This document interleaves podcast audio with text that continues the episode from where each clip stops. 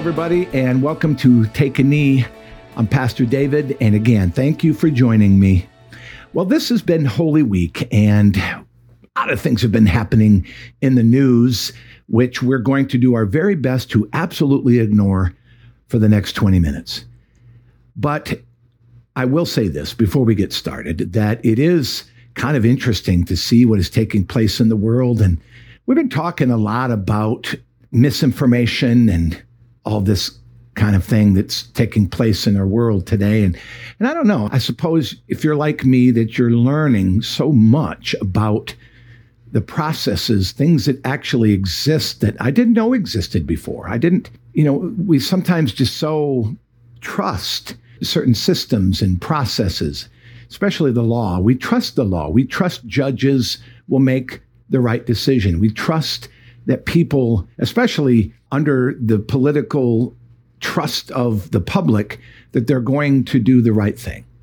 But what we're finding out more and more lately is that, wow, there has been a lot of wool pulled over our eyes. There's been a lot of Wizard of Oz's behind the curtains. So, you know, this is a time to be in prayer. And when we think of the future, really, as believers, as people who trust God, that's where we've got to put our hope. We've got to put our hope in God. That all things that are evil will be brought into the light. That which dwells in darkness will eventually be brought into the light. We live in a world where Jesus Christ rules and reigns, and so we can put our hope and faith in that very fact. Well, this Sunday, we're going to be talking about gratitude. And so I wanted to let this kind of be like an addendum, an additional set of thoughts regarding that message. And for those of you who do not belong to our church, you're not going to hear that message, and you probably don't listen to our online messages, but only this podcast. And that's totally cool. So I want to talk to you about gratitude. And I found this article, and I don't really know because I can't find where I got it, but it says from the Mayo Clinic. So somebody published this and put this together. And it says this that Expressing gratitude can improve our mental and physical emotional health. Let me just read this and then make a few comments as we go along. Expressing gratitude is associated with a host of mental and physical benefits. Studies have shown that feeling thankful can improve sleep, our mood, and immunity. Gratitude can decrease depression, anxiety, difficulties with chronic pain, and the risk of disease. If a pill could do all of this, everyone would certainly be taking it. Your brain is designed to problem solve rather than appreciate. You often must override this design to reap the benefits of gratitude. So, what's the right amount of gratitude? The article says. Simply stated, gratitude should be practiced daily, just as you'd take that magic pill if it existed. Try starting your day by thinking of someone you're grateful for as soon as you wake up. It could be appreciating a friend who sends you funny texts, a teacher who recognizes your child's gifts, or the barista who hands you your coffee and shares friendly conversation. Later, thank that person with a text, a note, or a kind word when you see the person. Isn't that interesting? And I'll finish the rest of this article in a minute, but just to stop and say that, you know, one of the things that I have noticed in the world of mental health, in physical health, really, or what they would call physiological health, is that a lot of biblical truth really touches on this. And that a joyful heart is like medicine. Isn't that interesting?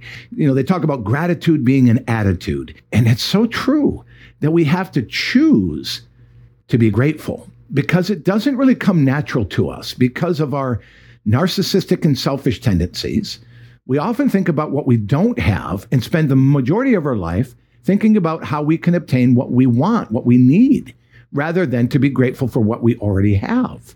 And of course, this is biblical.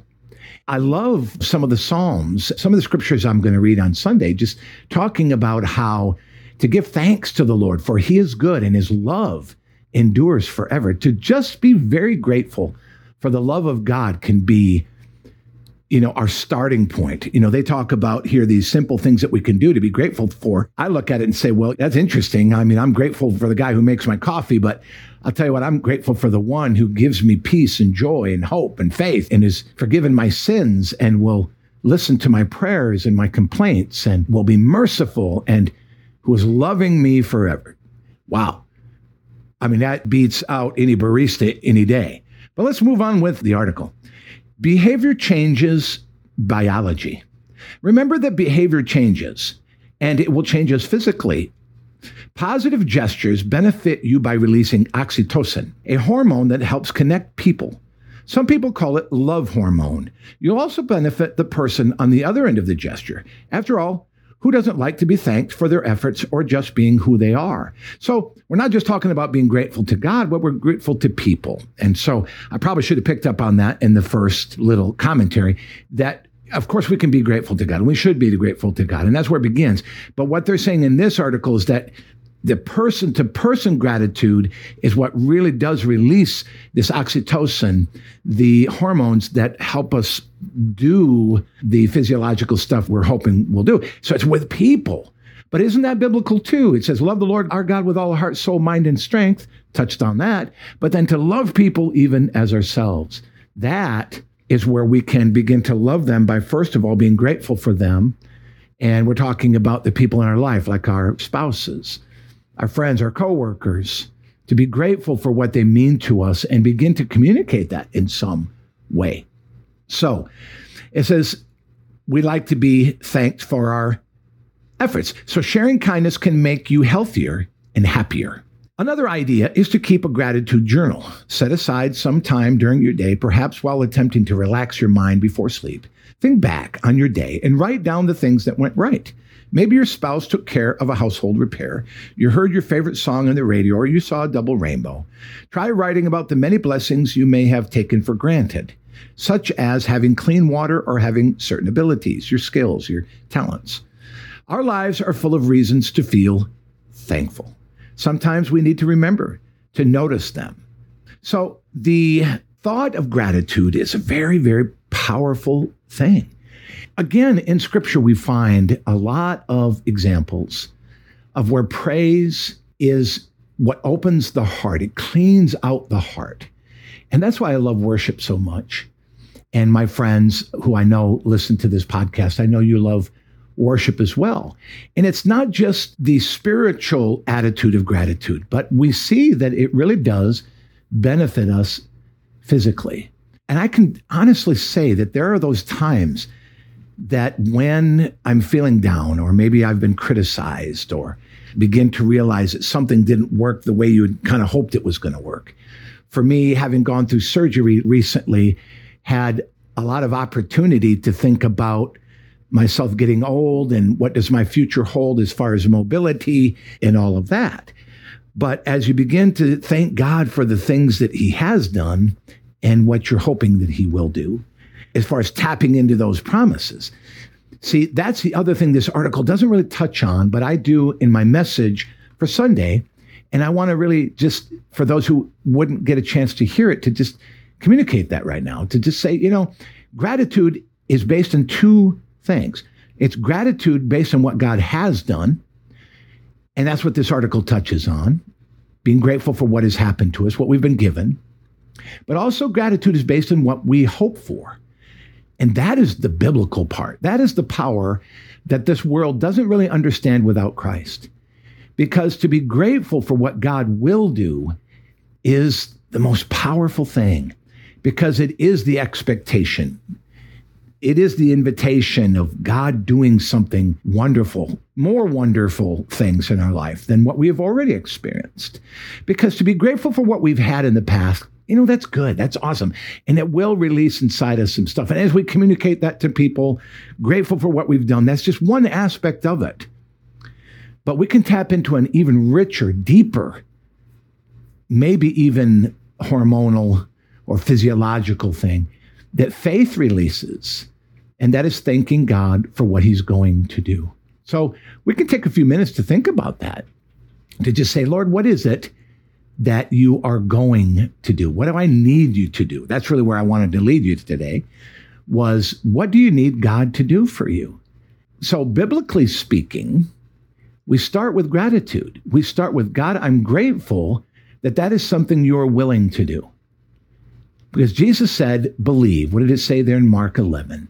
in verse 24, I think it is, that if we believe, we will receive anything we ask for in prayer. Jesus was astounded at the unbelief of his disciples when they were astounded. Of course, Thomas is on another level altogether, isn't he? He's not a man who is very grateful because he's not a man of real faith. So he stops with his current condition. But when we are grateful for what God is going to do or what we hope God to do, then that really opens up a lot of different opportunities for us, especially when Jesus is saying, look, go for it. Plumb the depths of possibility of what God can do for you. And so uh, let's put it all together. So we pray and we say, Lord, I need this. I need you to do this in my body. I need you to do this in my mind. I need you to do this for my wife or for my husband or for my children. I need you to do this to my bank account. I need you to do this in my family and my children, my coworkers, my boss. I need you to change my circumstances. I need you to bless our national leadership, our state leadership, whatever it is that you're burdened about. We start with the prayer and we believe. And then, if we're following in this pattern, we thank God for it. We thank God ahead of time for it. So we believe that we will receive it, and then we're just thankful. And it's almost like saying grace at the table. You close your eyes, you're not looking at your food, and you're saying, Lord, thank you for this meal that I'm about to participate in. Kind of reminds me of that movie, Hook, where the lost boys are all sitting there and they're make believing that they have food in front of them when there's no food. They use their imagination. And it always struck me as kind of an illustration of faith, being the evidence of things hoped for, right? This is what we're talking about here. We're sowing gratitude, which is another level of belief. It really is the same thing, it's faith. But by expressing gratitude to God as if He has already done it, is another level altogether. And so when we think of this season, when we think of Easter and what Jesus did on the cross for us, we can really look forward to the future because the promise giver is also the promise keeper. We can trust Jesus because he made a promise that he would come and obey the Father and do what the Father asked him to do by becoming obedient even unto death, suffering the punishment of a criminal, yet not deserving it, and dying for us, and then rising from the dead three days later. And now looking at us with that eye. I mean, I just can imagine the look of Jesus. I wish I was there. I will see it. You and I will both see it one day. When I think of the Great Commission, I don't think of it in these terms, but I'm going to from here on out. And that is that he looks at us with just a smile on his face and says, Hey, all authority in heaven and earth has been given to me. Now go, go Make disciples of all nations. Go. Go baptize them in the name of the Father and the Son and the Holy Spirit. And with not that command in the sense of a threatening command, you better do it. But hey, go, have fun. Watch me substantiate and to cover you in every step you take. So we're grateful. We're grateful for the one who conquered sin and death. And we're also grateful for the one who says, believe, and we will receive anything we ask for in prayer. And we're grateful for it ahead of time. Lord, thank you, Lord, for moving on the on behalf of the needs of my family. Lord, thank you for the needs of my daughters. Lord, thank you for the needs, Lord, of the financial needs that I have in my life. Lord, thank you for the needs that I have in my physical body for healing. Lord, thank you for the needs of financial provision for anyone and everyone, Lord, out there. Lord, thank you for going before me and my coworkers. Lord, some of them need deliverance. Some of them need, Lord, to find you. And I'm not speaking of my coworkers, but I'm speaking on behalf of anyone who might be praying this. And so, thank you. I'm grateful that you hear me. And if I know that you hear me, I know that you will do what I ask of you because you're a faithful God. And these are promises based upon your word. So we are in a wonderful place. I wanted to finish with a story that I shared with the online service. I just recorded it. You remember the story of Jack and the Beanstalk. I'll tell you that story right now. You remember Jack and his mother. There's no husband, there's no father. He probably died in some plague because the story was written probably in that time of history, the medieval period of European history. And Jack and his mother, and of course, they're poor, dirt poor. They've run out of food. There's really no hope for them because it's just a mother and her little son who can't really garden and run the farm. And so she says to him, Jack, all we have is this last cow. And I need you to go to town and sell this cow. He's our milk. He was our provision, but we can't feed the cow any food. And so we're done. Go sell him. So Jack takes the rein and he's walking the cow into town to sell him. And along the way, he sees this man, this strange man, standing on the side of the road. And he sees the boy and he stops and he says, Boy, where are you going? So I'm going to sell my cow because my mother and I were destitute and this is our last cow and we need the money. And the man says, Well, I've got something more special than money. And he shows him this little bag of magic beans. He says, These are magic beans. And he says, I'll take your cow for these beans. And so the boy, being young and being silly, decides to trade the cow for the beans. And that's exactly what he does. He takes the beans, he runs home, and he shows them to his mother. The mother sees the bag, and of course, she's hoping for gold to fall out, but only what comes out of the bag are these beans. And he says, Mother, I have sold the cow for these magic beans. Our troubles are over. These magic beans will feed us forever. And she was just brokenhearted because she looked at Jack and she realized that he had been scammed and she was angry and yet sad all at the same time. She realized she probably should have done it herself. But she takes the beans and says, Jack, Jack. And she throws the beans out the window and says, Son, this man robbed you, he deceived you. And so they both wept and went to bed that night in each other's arms without hope of a future. And yet the next morning and during the night, those beans grew because indeed they were magic beans. And they grew into this vine that grew all the way up into the clouds up into the heavens. And Jack woke up early and saw that, and his mother was still sleeping, so he climbed that beanstalk, the stalk that went so high. And he climbed it and he climbed it and he climbed it to see where it would go. And when he got to the top, it came to a heavenly village where there was a giant who was living guarding this goose who could lay golden eggs. And of course, I'll make the story a little faster. Jack had an opportunity to grab an egg and take it home, but he thought, no, I'm just going to grab the goose who will lay golden eggs forever. And so he took the goose, but the giant saw that he had taken the goose and he said, The old fee fi fo fum, I smell the blood of an Englishman. And he begins to run towards Jack. And Jack, of course, climbs down that beanstalk as fast as he can. And when he gets to the bottom, he sees the giant climbing down after him takes an axe and he chops that vine down and it comes crashing to the ground with the giant on it. And of course, he's dead. And now Jack has the goose that lays the golden eggs. Takes it to his mother, and voila, the goose lays a golden egg, and their troubles are over. And the moral of the story is believe the child. it makes me think in terms of what Jesus said. Jesus said that the kingdom of God is for children. And it requires a childlike faith to enter through the door of the miraculous life. And so, even though obviously it's, it's a silly fairy tale, you can see that it was influenced certainly by the Bible.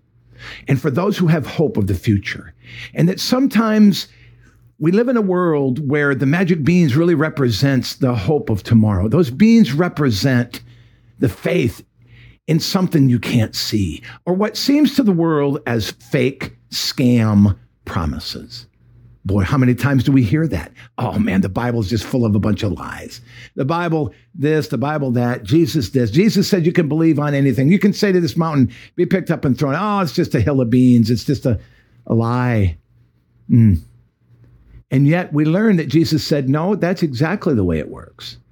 Is that it does seem like silliness and a scam to those in this world, especially adults, but children A childlike faith opens the door to the kingdom of God and to the blessing for the rest of our lives.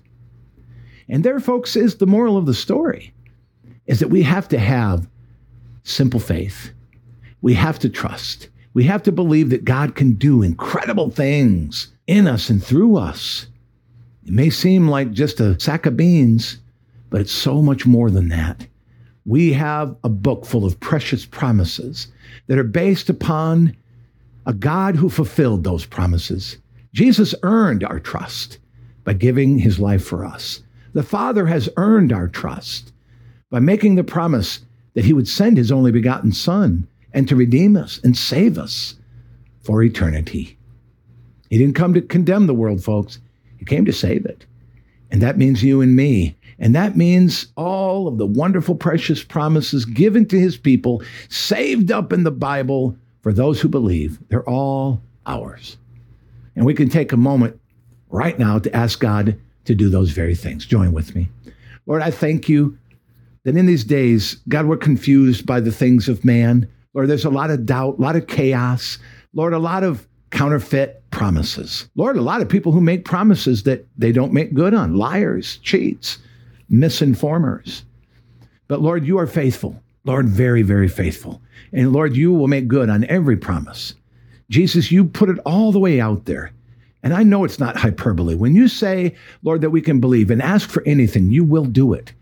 Lord, mixed with a childlike faith, Lord, indeed, the sky is the limit. Lord, there may not be a goose, Lord, that lays golden eggs for us to have, but Lord, there's something far better, and that is a God who will supply our every need according to your riches and glory. And Lord, we thank you for that. May you do it for every single one who's listening to this message today. In Jesus' name, amen. God bless you, folks. You have a wonderful week, and I hope to see you again soon. Bye bye.